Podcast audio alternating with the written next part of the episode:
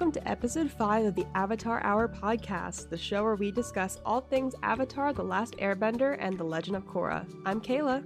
And I'm Andre. And this week we will be discussing episode 3 of season 1 of The Last Airbender with the Southern Air Temple and episode 4 with the Warriors of Kyoshi. Now, before we dive into this episode, we do want to let you know that this podcast will be discussing full spoilers for both Avatar, The Last Airbender, and The Legend of Korra. However, you are free from spoilers regarding any Avatar universe comic books and also the Rise of Kyoshi and the Shadow of Kyoshi books. So, Andre, how are we doing this week?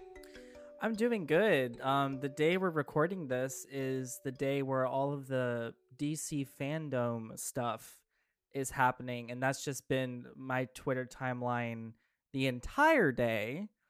I'm not much of a DC fan, but I'm very excited for some of the new stuff that's coming out, particularly Wonder Woman 1984. Yes, really I saw the trailer. For that. Looking forward to like the new Suicide Squad that they're gonna do with James Gunn. I hope it's a lot better than the first one, but I hope they honor Birds of Prey though. Let's be honest, like I hope Birds of Prey is so good. They cannot I'm mostly Birds going to see it for my Queen Harley, but yeah, been a pretty eventful day. How are you? How are you doing? I'm good. I moved into my new apartment. I'm back at school. I start school next Wednesday, which is, exciting and also, kind of nerve-wracking, going to school during the pandemic. Sure. Always a fun time, right? Yeah. Woo. And also I start grad school this semester too. So I'm like, it's kind of like when people ask me what year I am, it's kind of hard for me to answer that because I'm like kind of a senior and kind of not. I technically only have one more class after the semester of my bachelor's degree, and then so that's it for my undergrad, but I have like 2 grad classes this semester, so gotcha. Wish me luck, guys. I need it. So before we talk about the episodes, we have some news items to get out of the way. So the fallout from Bryke's exit from the Netflix live action series continues in a furor. There was a fan petition that surfaced this past week titled Demand Cultural Representation and Age Appropriation in Netflix's Atla live action series. And it's been making the rounds and has garnered, when I was doing the doc, over 20,000 signatures. And I actually signed the petition as well because I was like, why not? Can't hurt. The more I was thinking about it, I'm like, I don't know. I don't think Netflix has ever really been petitioned in this way. Do you think it'll have any effect in your opinion? I think kind of yes and no. I mean, Netflix has Avatar: The Last Airbender and Legend of Korra. They are the number one shows on Netflix right now, or at least one of the top shows on Netflix right now. Mm-hmm. And, clearly they know how rabid this fan base is, let's be honest. But at the same time, signatures won't mean much, but money will. So a mass amount of people start unsubscribing from Netflix, then maybe they'll definitely start listening, but I'm not really sure about how much effort and impact a set of signatures would have. Well, I mean, the problem is even if there was a mass unsubscribing campaign, that does not do very much in the grand scheme of things because the contingent who will unsubscribe solely because of this Netflix live action is such a small percent in the grand scheme of things for Netflix. I doubt they will notice it. But in terms of whether or not this petition will have any effect, it's hard to tell because we don't know what's already been decided and what contracts have been drawn up and what is past the point of no return. Some argue that nothing when you're producing a TV show is past the point of no return, but I don't know. I don't really know. I think Netflix knows what it looks like to have the creators leave the show, but weirdly enough, I don't see them doing a lot of damage control for it. They did have last week that anonymous Netflix spokesman be like, "We're positive that we can, do the show without the creators." Well, that's not what they said, but paraphrasing here, but they did say that. But other than that, there hasn't been a lot of damage control, and I think they don't want to mention it a whole lot, and they're sort of hoping that the furor will die down, and I think it will. But yeah, this past week has definitely been a very eventful one in the fandom. So much so that even actor Greg Baldwin weighs in on Bryke's departure as well. And for those who don't know, Greg Baldwin actually took over the role of Uncle Iroh in season 3 of Avatar after the original voice actor Mako Iwamatsu sadly passed away.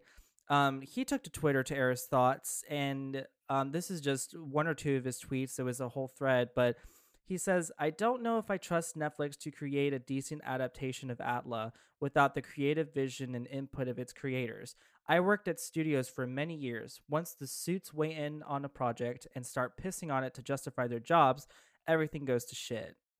Ouch. So not mincing words here. No. Yeah. And go I off, mean, Uncle Iroh.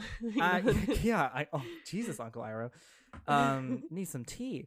He needs some tea. There's some jasmine tea, guys. But also, he's also kind of right, though. Like, exactly, he's not wrong. You know, he deserves a cup of tea to relax and also like to reward him for such a scathing statement. Like, I'm not surprised that he was mostly the only voice actor to come out and say something like that.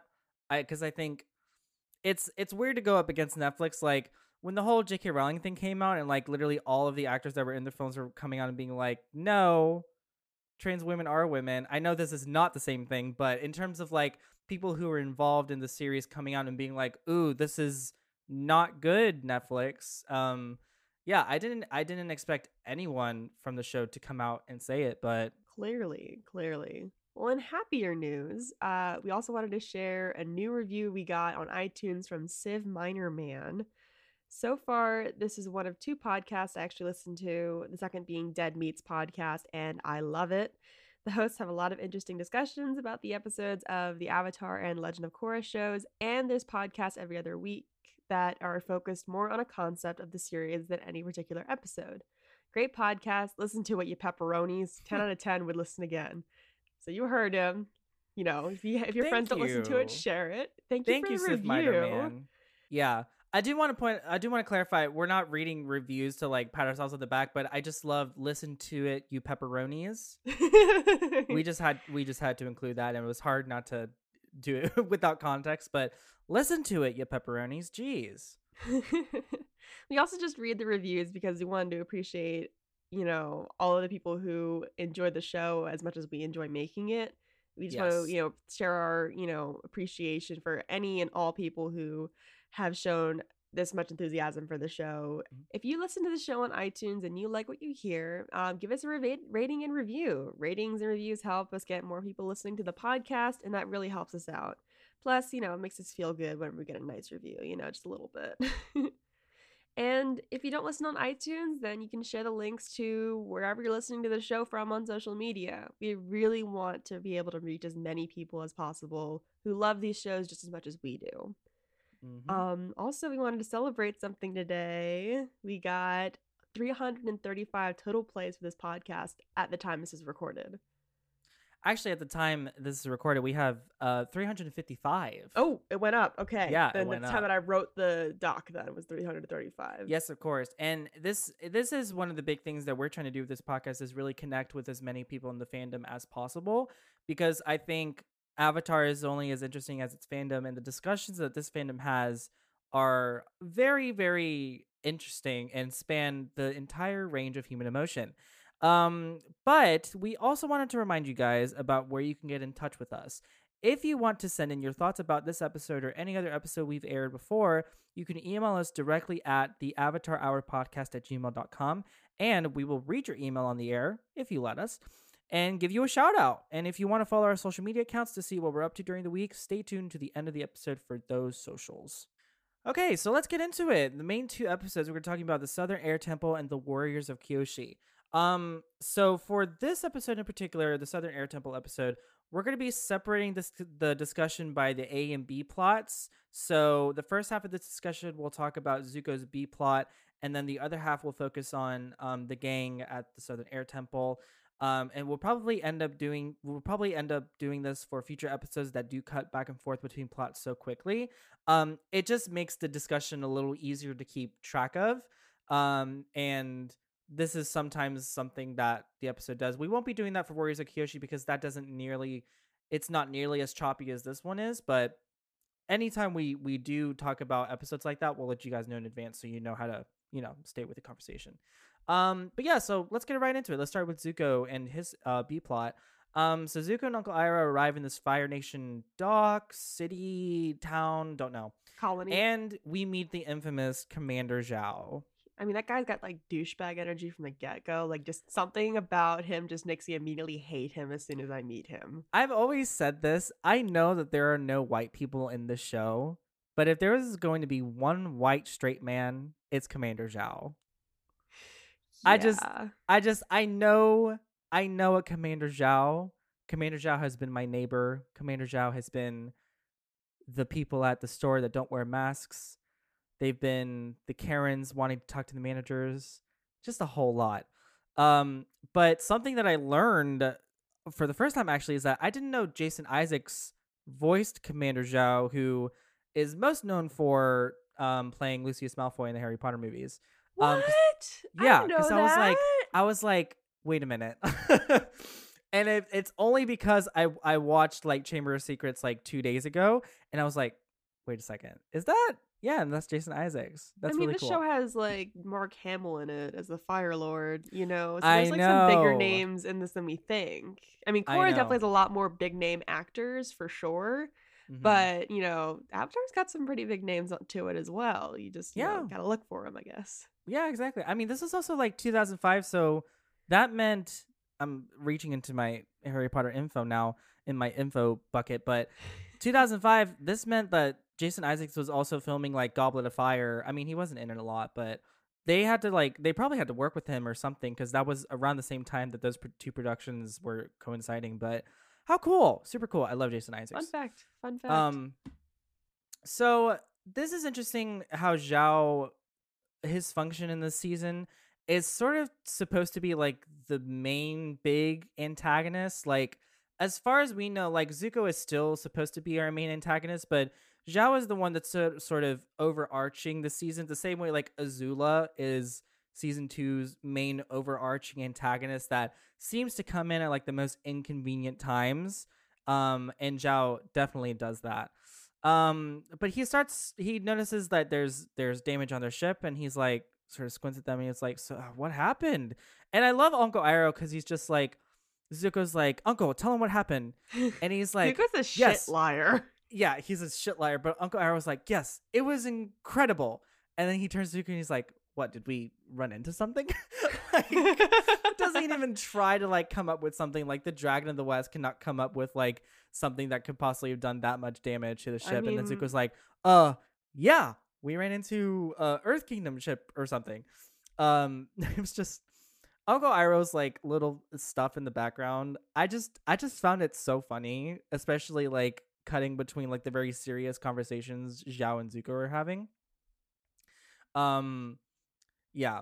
But then, so they go into their tent and they're sort of talking about more of the Avatar and everything. And Zhao mentions something at the very beginning of that scene. He mentions that by the end of the year, the Fire Nation will seize control of Ba Sing Se. And I wonder if this is like foreshadowing the drill episode a little bit. Like, do you think that's what he's referencing? I mean, considering how well thought out this entire show is, like how complete each of the story arcs are for every season, you know, everything's kind of with a nice, neat bow at the end. I'm going to say yes. This was definitely planned ahead of time. Yeah. I think like they probably knew that was eventually going to happen. They probably weren't thinking like, yes, it will be a drill. No, you know? They probably weren't at that point. But, you know, I mean, considering like the Earth Kingdom capital, that's going to be kind of an important place to be. Right, and you can actually see the outline of Ba Sing Se on that map, which is pretty cool. Again, details. We love details. Details. And then Zhao starts sort of questioning Zuko about the search for the Avatar, and then he essentially is like, "Okay, well, now that I know that you have the Avatar in custody, I'm gonna try and catch him now." And I'm wondering, can he do this? Because didn't Ozai technically give that mission to Zuko, even though it was like, as you say in the notes, like kind of a wild goose chase? It was still like a mission handed down from the Fire Lord. Do you think Zhao can just like commandeer someone else's mission like this? I'm going to say yes, because he's yes, Zuko is technically the prince of the Fire Nation, but he's A, an exiled prince, and B, he's like, how old is he? He's a teenager, right? He's like 16. Yeah. So clearly Zhao outranks him minus, you know, the whole crown prince thing, he's an exile, guys. Okay, we're just he's kind of stripped of his royal title at the moment, kind of. And also, you know, Zhao's kind of a huge douche. So, and also, like, it's, you know, like, it's kind of, I mean, like I said in the notes, like, it wasn't intended to be like a legit mission. It was just more of like, just send Zuko away because I think we already killed the Avatar anyway. And it seems like everyone, and actually, if you pay attention in the episode, especially after knowing the motives behind having him go out to fetch the Avatar, it's like almost everyone in the Fire Nation military knows, except for Zuko, that it's not really a legit mission. Do you think so? Because I don't get the sense that people think the Fire Lord sent him on this wild goose. I mean, maybe, but I mean, like, look at talk about what Zhao says about, you know, the Fire Lord later and his relationship with Zuko, that he's, you know, his own father doesn't want him, kind of thing. Like, he kind of has to have some idea that his father doesn't want him around. So he sends him off on some trip. I'm just wondering if there was like a behind the scenes of maybe Zhao asking Ozai if he can take over. I mean, how would they communicate with them? Like, how far are we from the Fire Nation capital? I think that we're pretty far off if they were able to get from like the Southern Water Tribe to probably like, the Earth Kingdom's the next nearest, like, our Fire Nation conquered area. Probably, you know. I don't know. I'm trying to make sense. Yeah, I'd probably have to look at that map, but maybe it looked like some sort of just maybe like an island off of the Fire Nation. I mean, the Fire Nation and the Southern Water Tribe are not that far apart. But yeah, my main question is just like, I feel like if Zhao was going to take over this mission that was handed down by the Fire Lord, I feel like there's some bureaucratic red tape that he probably had to go through first.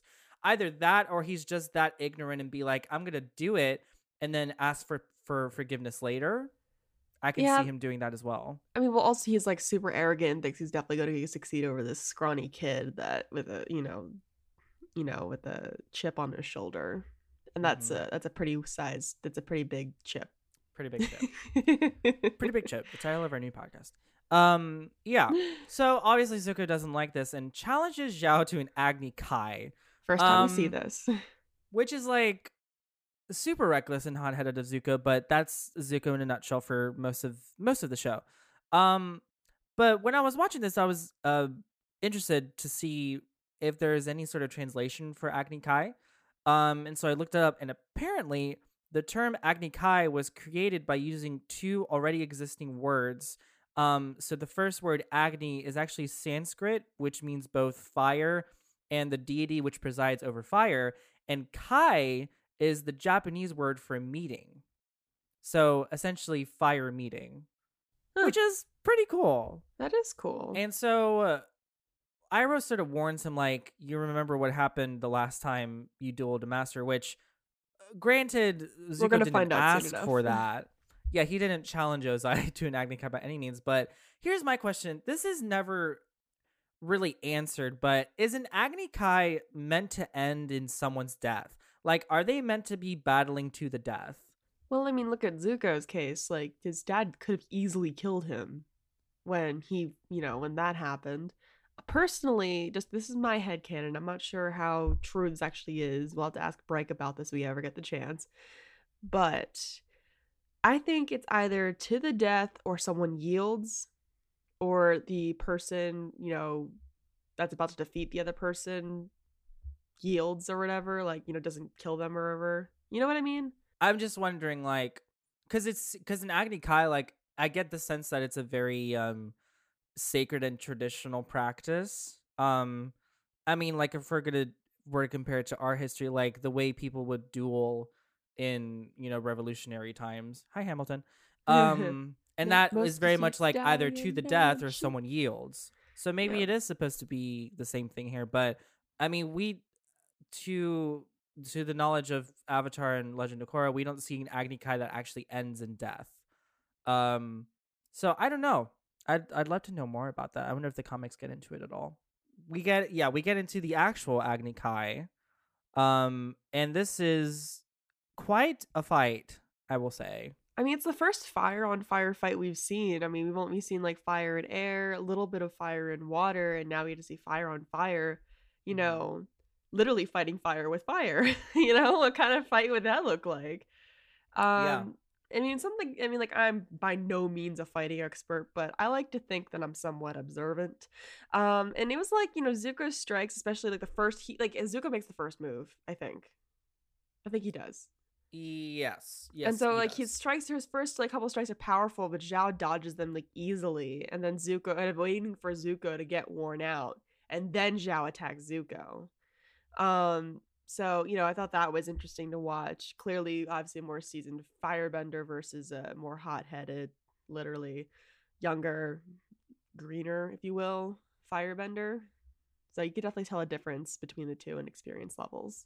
Right, yeah. And just for a quick background on the inspiration for firebending, firebending is based on the Northern Shaolin style of Kung Fu. I wanted to research a little bit into this particular style of Kung Fu, and I think we could do an entire episode talking about the Kung Fu styles that influence the different bendings for each element. But maybe we can even ask like someone who's like an actual martial artist who studies this stuff, who's also a fan of the show. Maybe we can, that'd be cool. I know they did have a couple of Kung Fu, they had some consultants that would record videos of themselves doing the moves so the animators would have some reference.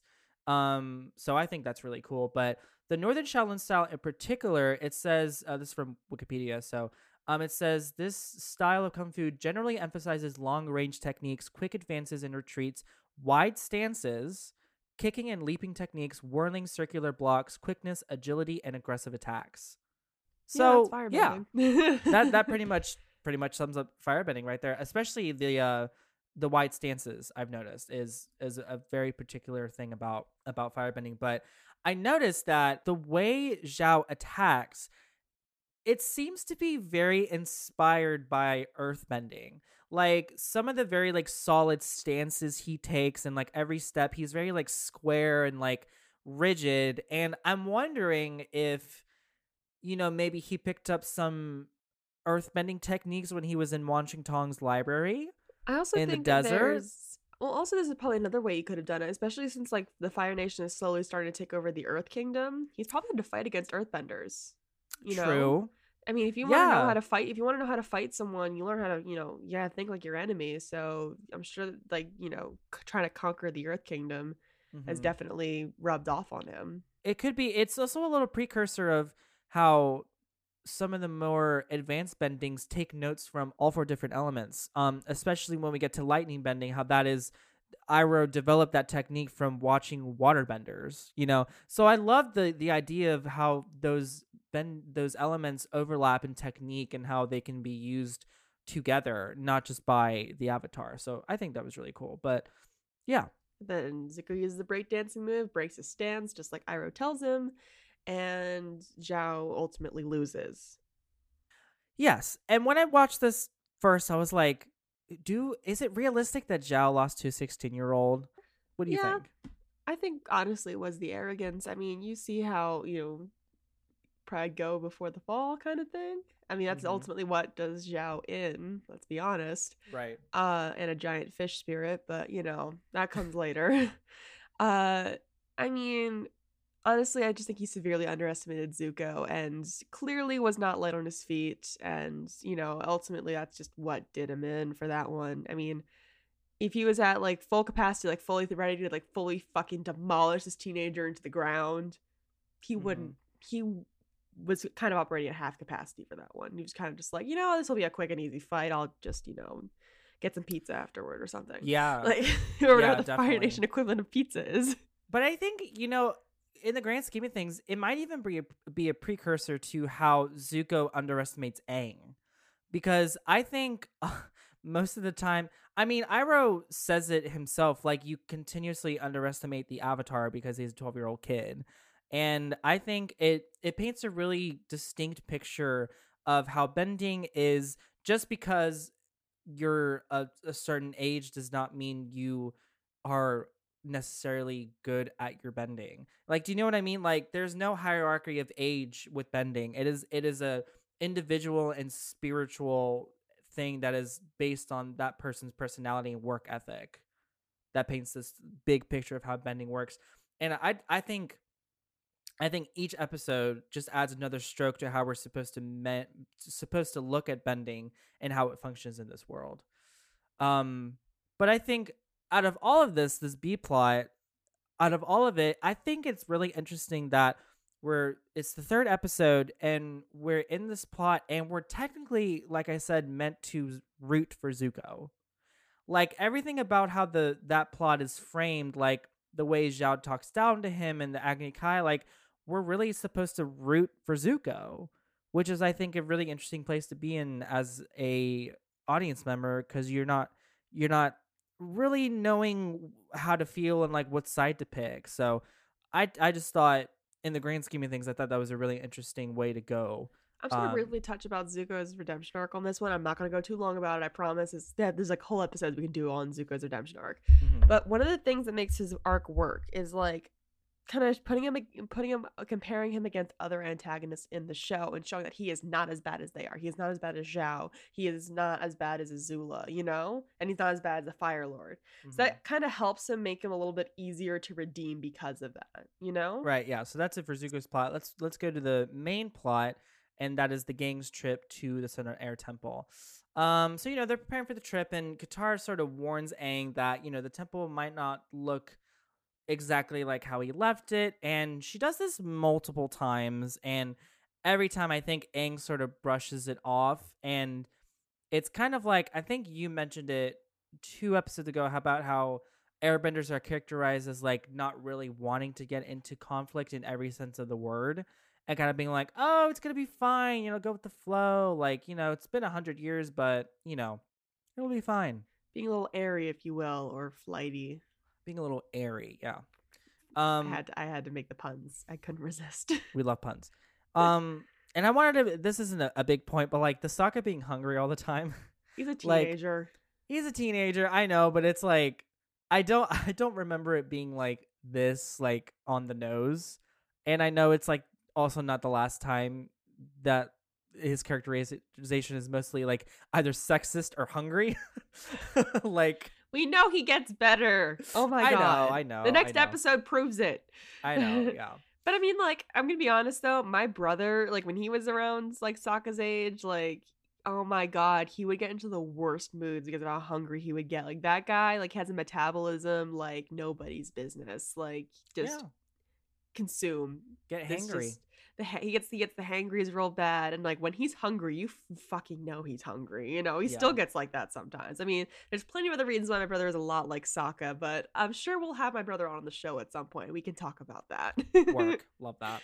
Yeah. So they arrive at the temple, and Aang is sort of pointing out stuff like this is where the Arabison were, and this is where the lemurs were. And he kind of gets a little down because like you know it's not the same and. Sokka and Katara pick up on that like immediately, and they're just like, okay, we have to make him feel better, because like they both kind of know, like even before they find the helmet, that this is not looking good. You know, I think they try to let him down easy almost, you know. Yeah, I mean it's also, they're also kind of doing that with the audience too, because like it's, I mean, like it kind of feels like this whole episode just the tone shift, you know. It just, you know, that once Aang goes, you like, even if you haven't seen the show before, especially, you know, because I remember watching this the first time and like knowing that Aang was going to be in for it when it came to seeing what happened to the temple, you know, yeah. Like, you know, I was just, it was kind of like almost like a horror movie when you know something's going to happen. You're waiting for the jump scare. You're waiting for that. You're waiting to get punched in the emotions in this one. Right. At least for me. And I also remembered when I was watching is that we don't know at this point the first time that this is what happened to the airbenders. Like we just know that they disappeared essentially. We don't necessarily know what happened to it and how the war affected him and the airbenders in particular.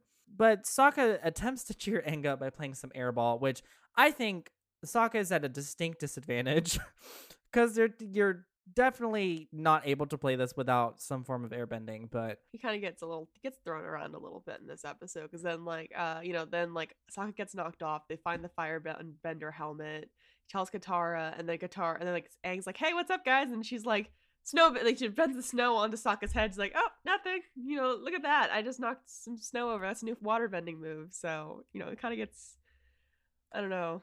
Yeah. He gets used a little bit in this one. We're just like, oh God, he's going to find out. When is he going to find out? Yeah, it's that building tension through the episode that is like very subtle, but it's also very present. And then they happened upon this statue of Monk Gyatso, and you get this flashback. And Monk Gyatso tells Aang that when he is old enough to enter the Air Temple Sanctuary, he will meet someone who will guide Aang on his journey. Okay, now I don't remember this at all. And I was like, neither do I. So, like, obviously we're talking about Roku here, but like, what does he mean? Like, he will meet someone who will guide Aang on his journey. Like, I'm assuming like Monk Gyatso is like your past life will help you, but I mean like Aang being 12 being like, oh, there's gonna be an actual person waiting for me, like with a cup of tea, and we're gonna talk about all this Avatar stuff. Yeah, I mean I know Aang was supposed to be 16 when he finds out that he's the Avatar, but like, you know, considering how much, I mean, because like Monk Gyatso strip says, hey, like, you know, like you were really young to find out about that you were the Avatar. Well, that's the other thing, because you as an audience member being like, why was he told 4 years early? What's going on? And I love that. Like, good. It's so like brushed aside that you almost miss it, but you're just like, what is going on that he was told this early? Yeah. So, I mean, like, I don't know how old they or how ready they were expecting Aang to be to, you know, talk about, you know, to go talk to Roku or Kyoshi or any of the other past avatars. Interesting. Yeah. I just thought it was interesting. And also those poor monks that were just chilling and they get the cakes on them, and you get the sense that they do this like every day. Like they like, this is something they like practice. I don't know. I mean, like, you know, I mean like, I think part of the things that made the air nomads like unique was like their pranks and stuff and being kind of carefree and goofy. Yeah, and then the lemurs try to eat it, and then you get the like weird lemur music that is infamous because it doesn't, that particular like that that stuff does not last very long, because literally a Nickelodeon producer went down to the studio and was like, please stop using that, it is haunting me, please stop using that sound. And that's why you don't hear, you like after like 6 episodes into season 1, like you never hear it again. It was, I just did like, not know this is fascinating. Yeah. Yeah, I just thought it was funny. That's why every time I hear it, I just find it super hilarious. And then they get into the actual Air Temple Sanctuary, and they open it by airbending. And this is where I was just like, okay, wait a second. So like, why were they waiting for Aang to get older to do this? Because it almost sounded like you can't go into the sanctuary because you're not powerful enough to open the door or something, or like, am I reading that wrong completely? Probably. I mean, well, considering the fact that Aang's a master and has his tattoos and things like that, you know, I guess maybe if he was able to open the door now, you know, when for him it was only a few days before he left, kind of thing, a few days after he left, you know, for him, for his timeline, I guess. I think we just have a very loose definition of ready in this universe, because I don't necessarily know what Gyatso meant. Aang became a master at the age of 12. I'm pretty sure that's not a very common thing. So, you know.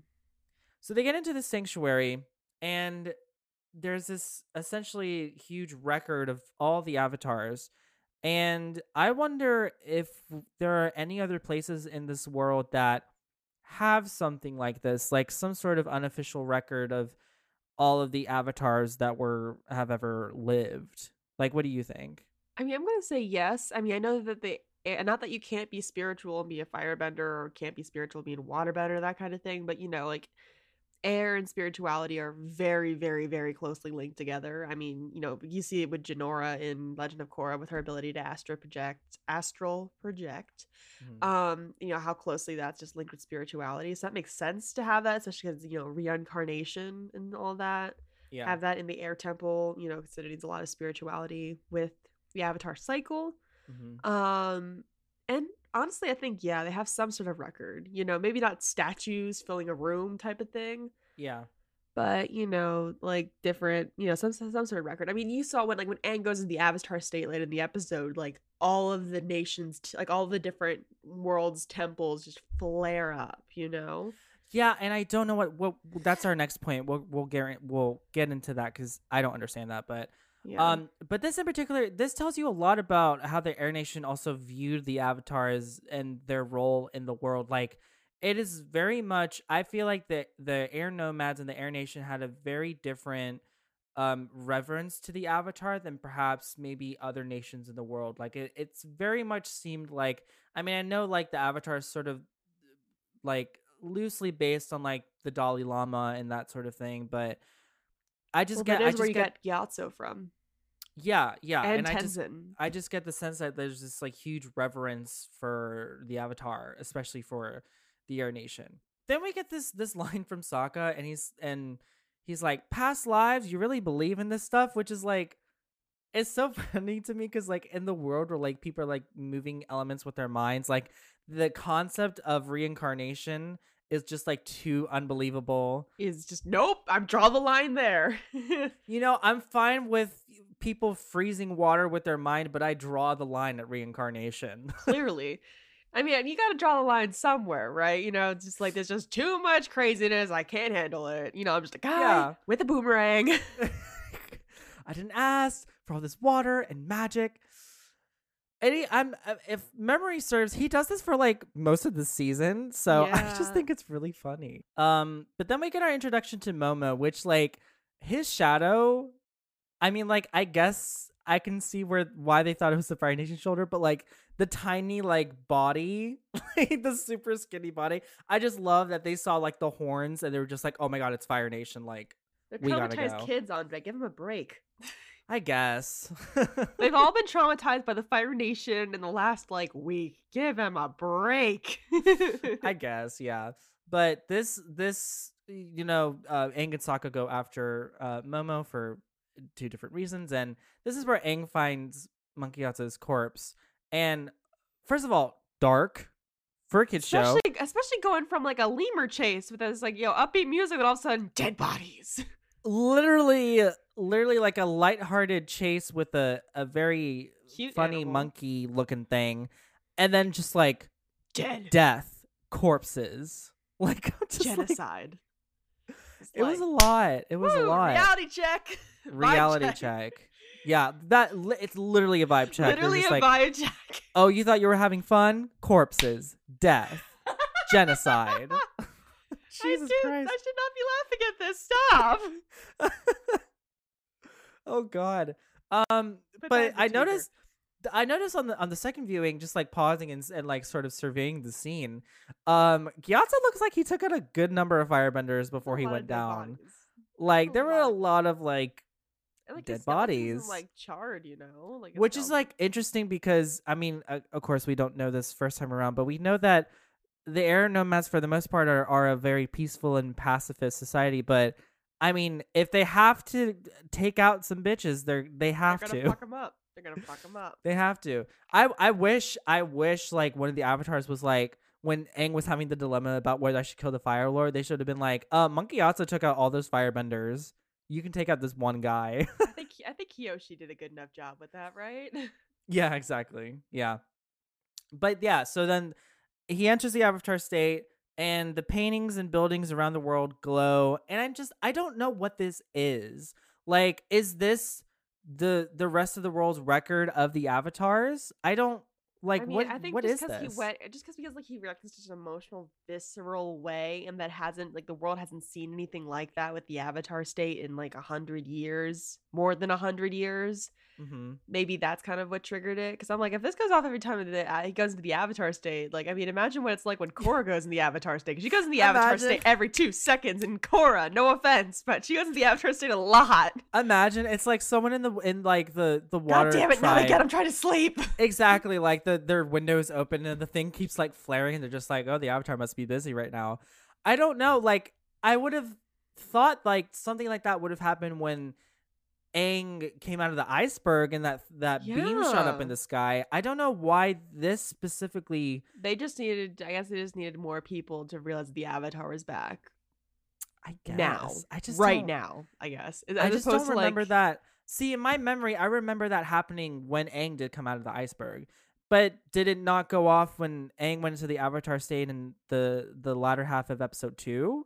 Or was it just because like it was a super...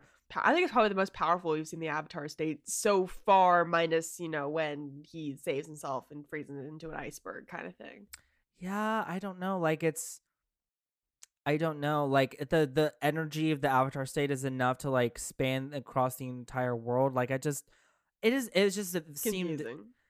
like it doesn't add up in a way that is very uncharacteristic of Avatar.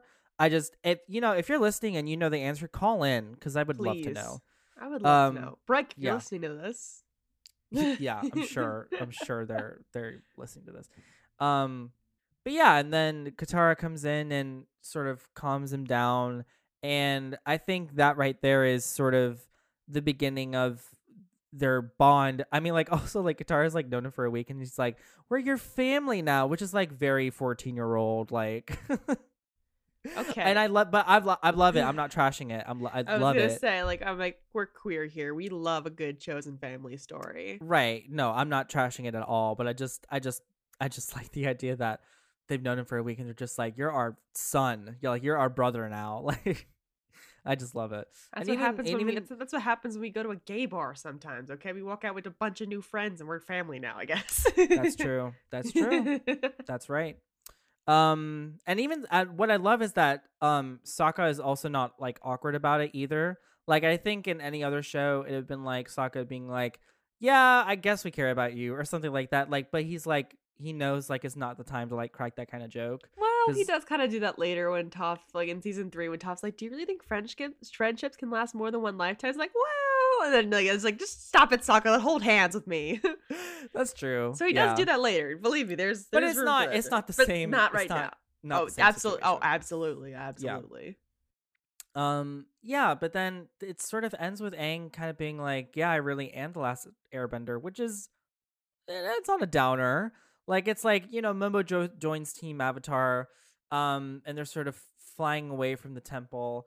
And it's very much like, it just leaves you in a weird spot as a viewer because you're like really, really sad for this kid that's like lost his entire world essentially. Well, you'll be able to feel it a lot more as like the series goes on because there's plenty of episodes that touch on Aang's grief. I mean, let's be honest, his grief isn't exactly resolved here, and it's just kind of ongoing pain that he experiences throughout the show and probably throughout the rest of his life. Let's be honest. Yeah.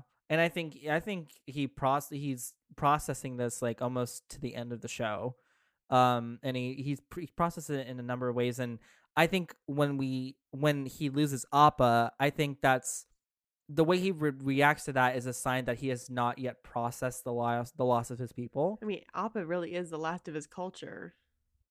Yeah, it's all that he has left. It's Appa and Momo essentially, and the clothes he wears and the staff, but. Yeah, it's really all he has left. But I also wanted to point out that the music that plays when they're flying away is also our theme song. I was like, wait a minute, I recognize that. And I'm like, oh my God, it's our theme music. I recognize that. Yeah, I just thought that was cool. That is cool. Cool. Well, that's episode 103. So yeah, we're going to take a quick break and we'll be back with more of the Avatar Hour podcast after this ad. And we're back. All right, let's move on to the next episode, The Warriors of Kyoshi. In this episode, the gang goes to Kyoshi Island, where Aang realizes his celebrity status as an avatar, and Sokka gets some of the sexism literally knocked out of him. Yep. He forcibly drinks some respect women juice in this one. He's force-fed that juice, for sure. He's force-fed that juice. So the episode opens with Zuko trying to meditate and keep a level head, but when Iroh tells him they have no idea where the Avatar is, he briefly just flares up and loses it. He says that they're clearly masters of evasive maneuvers, which is like one of my favorite jokes in the show because it comes from like, there's a master of evasive maneuver, and then Sokka's like, you have no idea where you're going, do you? Which is quickly followed up by like, I know it's near water, and then it cuts. It's just a huge expanse of water. Oh, the comedic timing is just so funny. And then it first like Sokka's like, oh, I guess we're close then. Like literally one after the other. Like, God. It's so funny. This show is funny, writing, guys. We go from like, you know, like talking about like, you know, a freaking genocide of entire culture. And now we're like, look at this great timing of comedic stuff. I love it.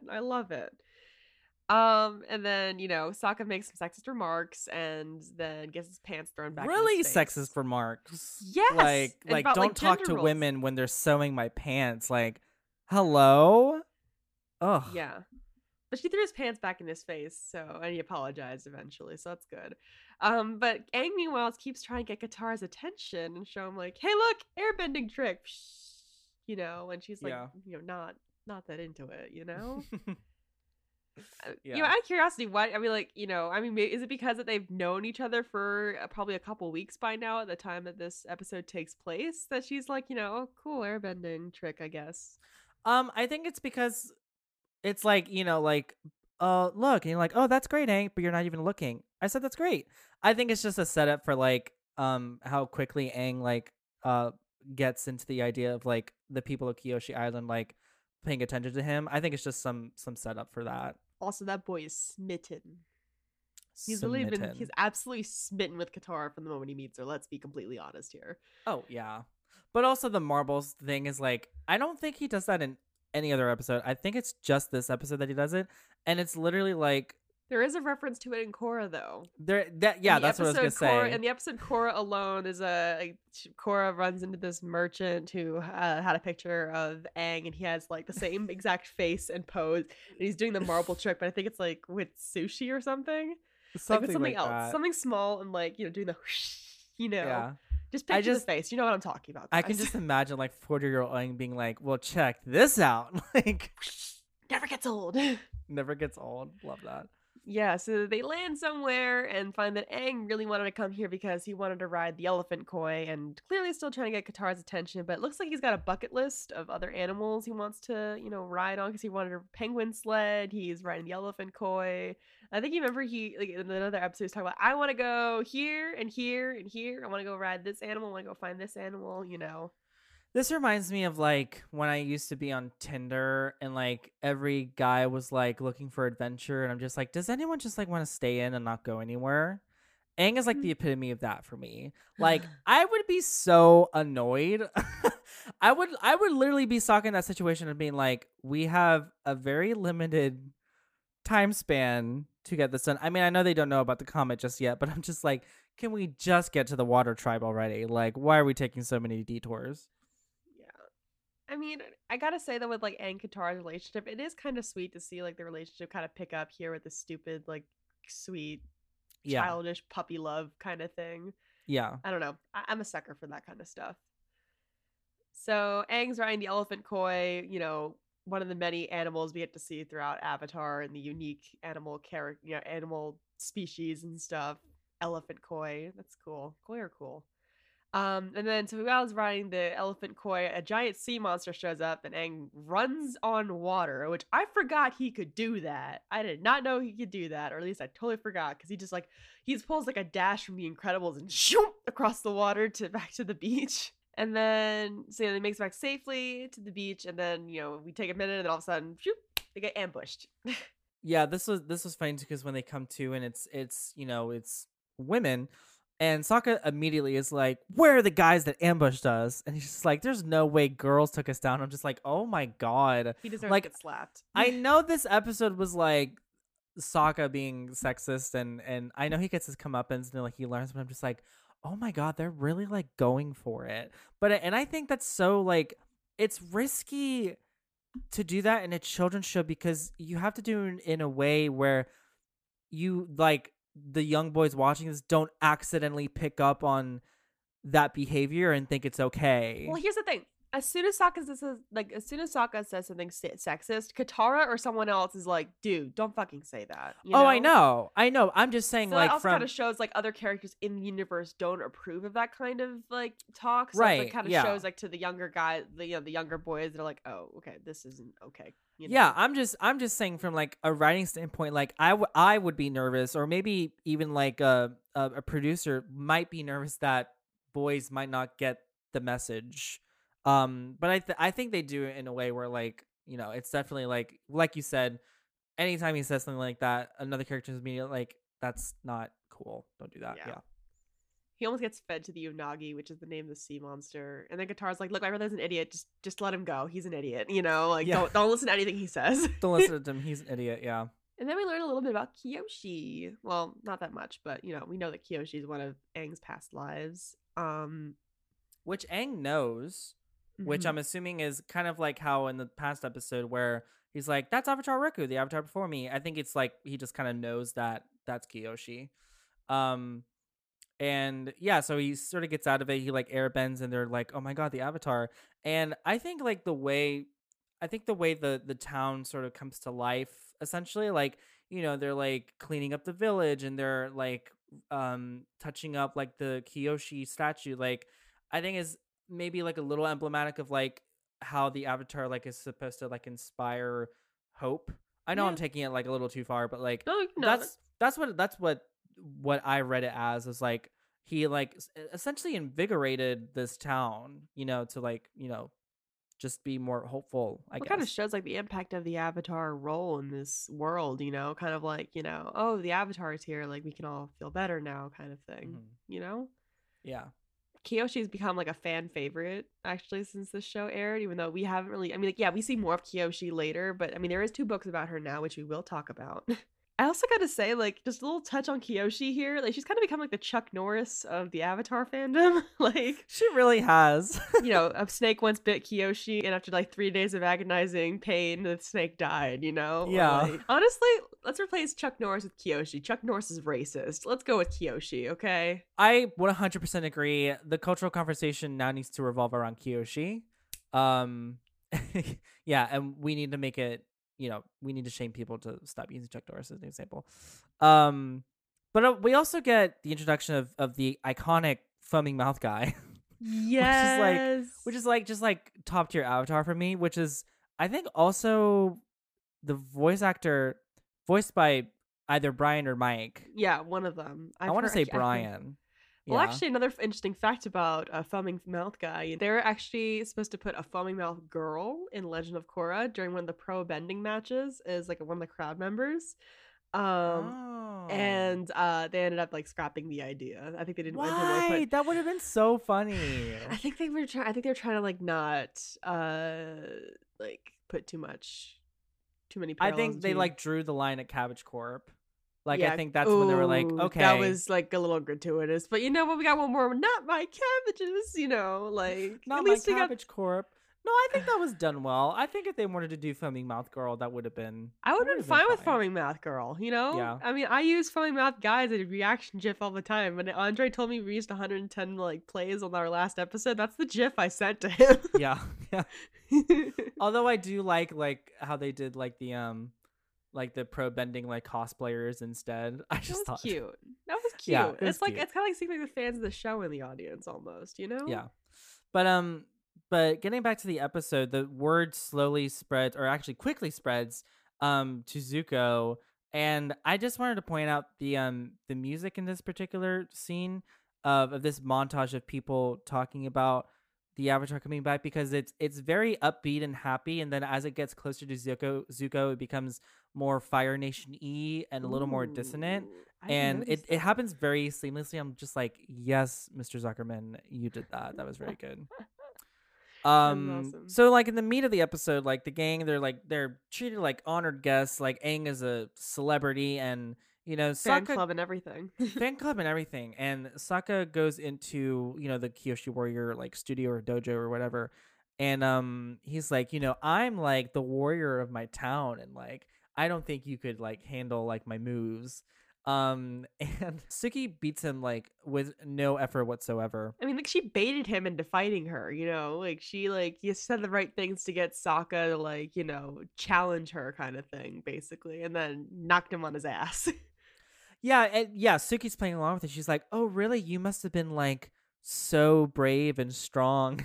And like Sokka's just like not getting any of it. He's like, nuance, don't know her. Sarcasm, don't know her. He's just like, yeah, I'm pretty good at fighting. Yeah, and just gets knocked flat on his ass, which I just love, because I think that's the only way for his character to like get like understand like just how terrible he's being, like just how sexist he's being. Yeah.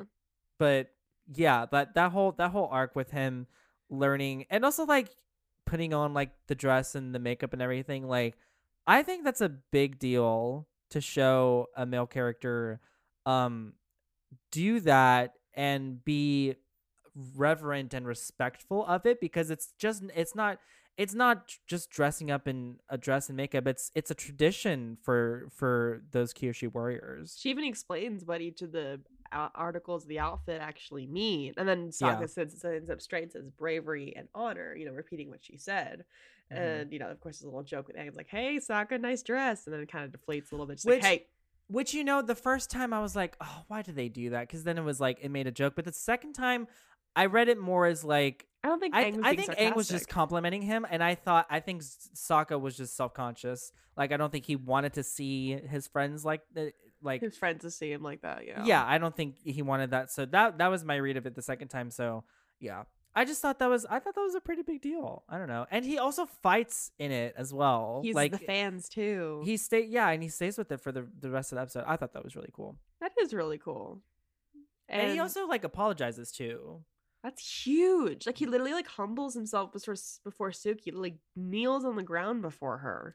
And he also, like, jumping a little ahead here, that's fine. He also like, he apologizes, but like not in the right way. Like, he apologizes when they're getting attacked by Zuko, and he apologizes to Suki by saying, you know, I treated you like a girl when I should have been treating you like a warrior. And Suki says, I am a warrior, but I'm also a girl. And I was just like, I love that so much. Like, it's so important to have kids be exposed to that kind of stuff. Mm-hmm. Like, I am a feminist because of Avatar. There you go. Like, thank you, Avatar, for making me a feminist. Snaps. I snap a lot, guys. Yeah. And so, you know, meanwhile, as this episode's going on, like, Aang's trying to get Katara's attention. Katara's not interested. He's even trying to get some sort of attention, even like getting some sort of concern from Katara, just being like, he's like, okay, we'll go ride the Unagi now. And she's like, okay, have fun. And he's like, it should be pretty dangerous. She's like, okay, have fun. Which is, again, such a like middle school thing to do. Like, especially like when there is some sort of like fondness and you get into like those arguments and you're just like, fine. I don't care. Yeah. I mean, not to say there aren't arguments like that later in the show. Let's be real here. They're a bunch of But kiddos. It's very realistic. They're kids. Oh, absolutely. Yeah. They're kids. And so he goes out to the water to wait for the Unagi to show up. Doesn't show up. Katara shows up on the beach. She's like, hey, you're here. And she's like, hey, I just want to make sure you didn't do anything stupid. You're kind of, you know, I was like, yeah, I was kind of being a jerk. And then she's like, yeah, you were a jerk, you know. Yeah. They reconcile from, you know, across the water. And then the Unagi shows up. And Katara saves his life and does some pretty badass waterbending to propel them back to shore. Like, she's been practicing a little bit. Like, shoot. I know. Which, I mean, cool. Like, yeah. I feel like if it was done today, people would be calling her Mary Sue. But you know, it's they show her practicing throughout the episode. Like, she has been practicing her waterbending.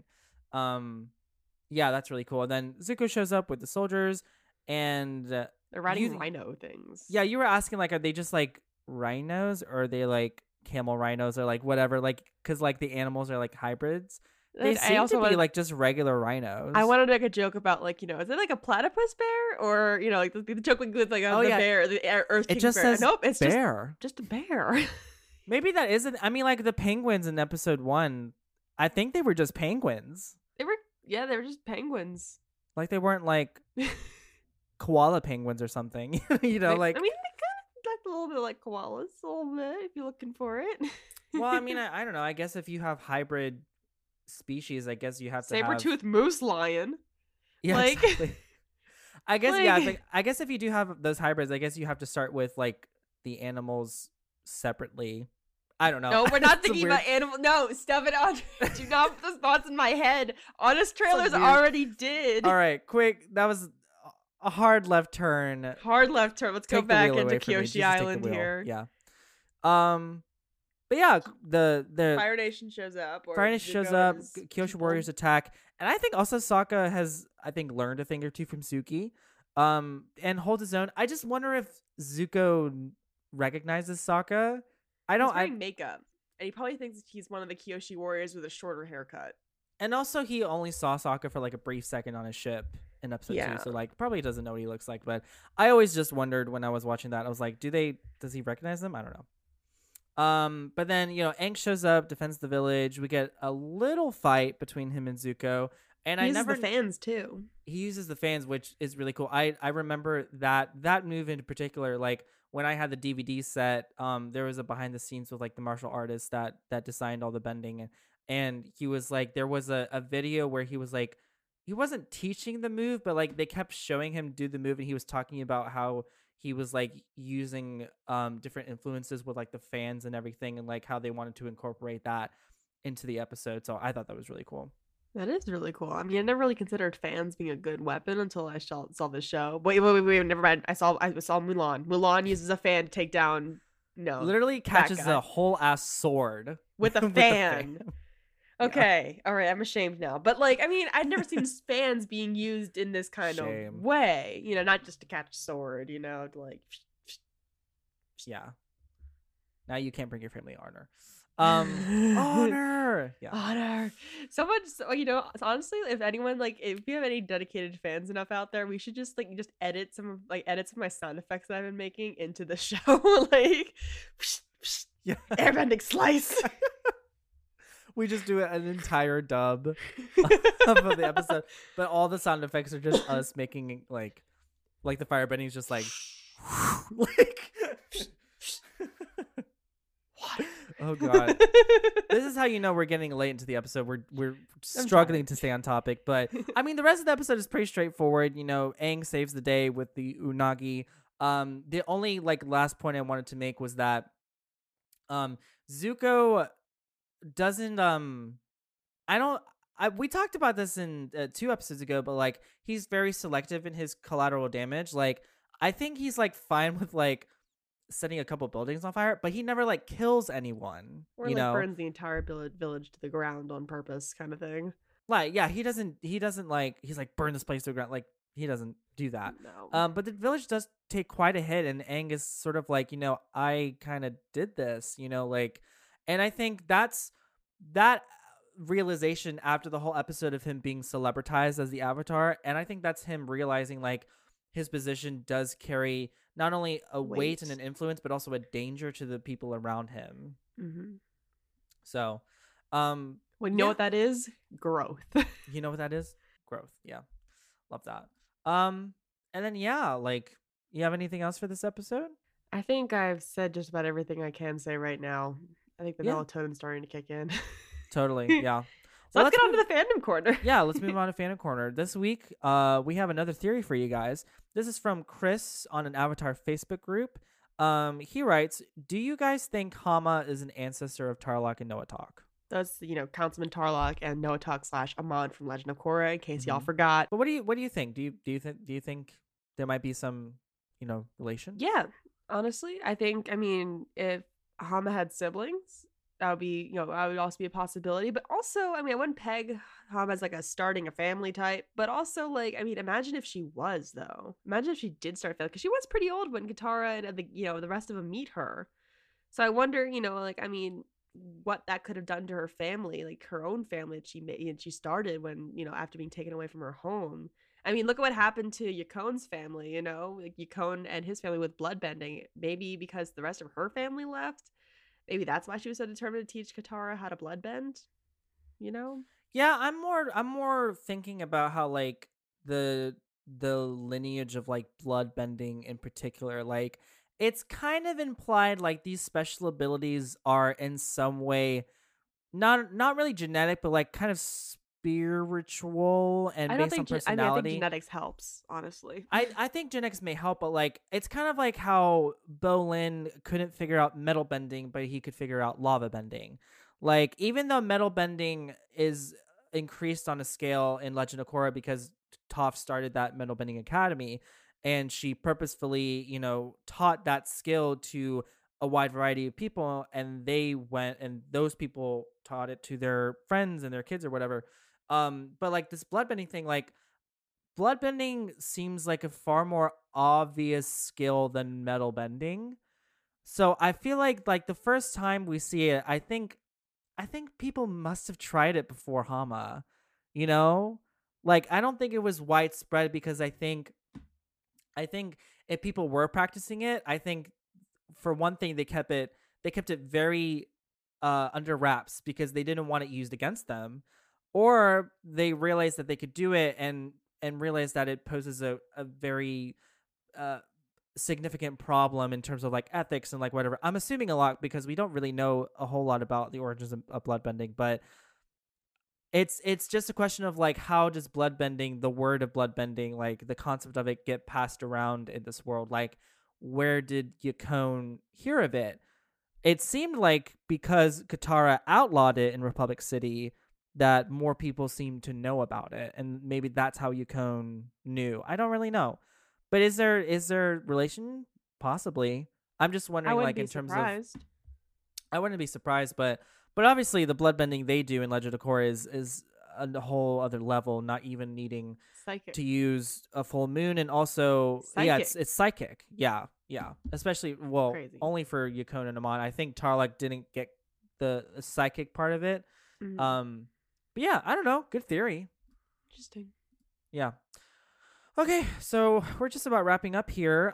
If you feel like we missed something in our discussion today, or maybe you disagree with a theory, or you just want to suggest topics for us to discuss in the future, we want to hear from you. You can email us directly again at theavatarhourpodcast@gmail.com, or you can follow us at Facebook at The Avatar Hour Podcast, Instagram at The Avatar Hour Podcast, or Twitter at Avatar Hour. And if you would like to follow us personally, you can follow me on Twitter at @heyits_Andre. And you can find me at Kayla__Gagnon. And thank you all so much for listening. We appreciate it. We appreciate all the shares, the love, all that stuff. So thank you again for all the support so far. Thank you for listening. Yeah, I'm totally. Kayla. I'm Andre. All right. I'll see you next time. See you next week. Bye, guys. Bye.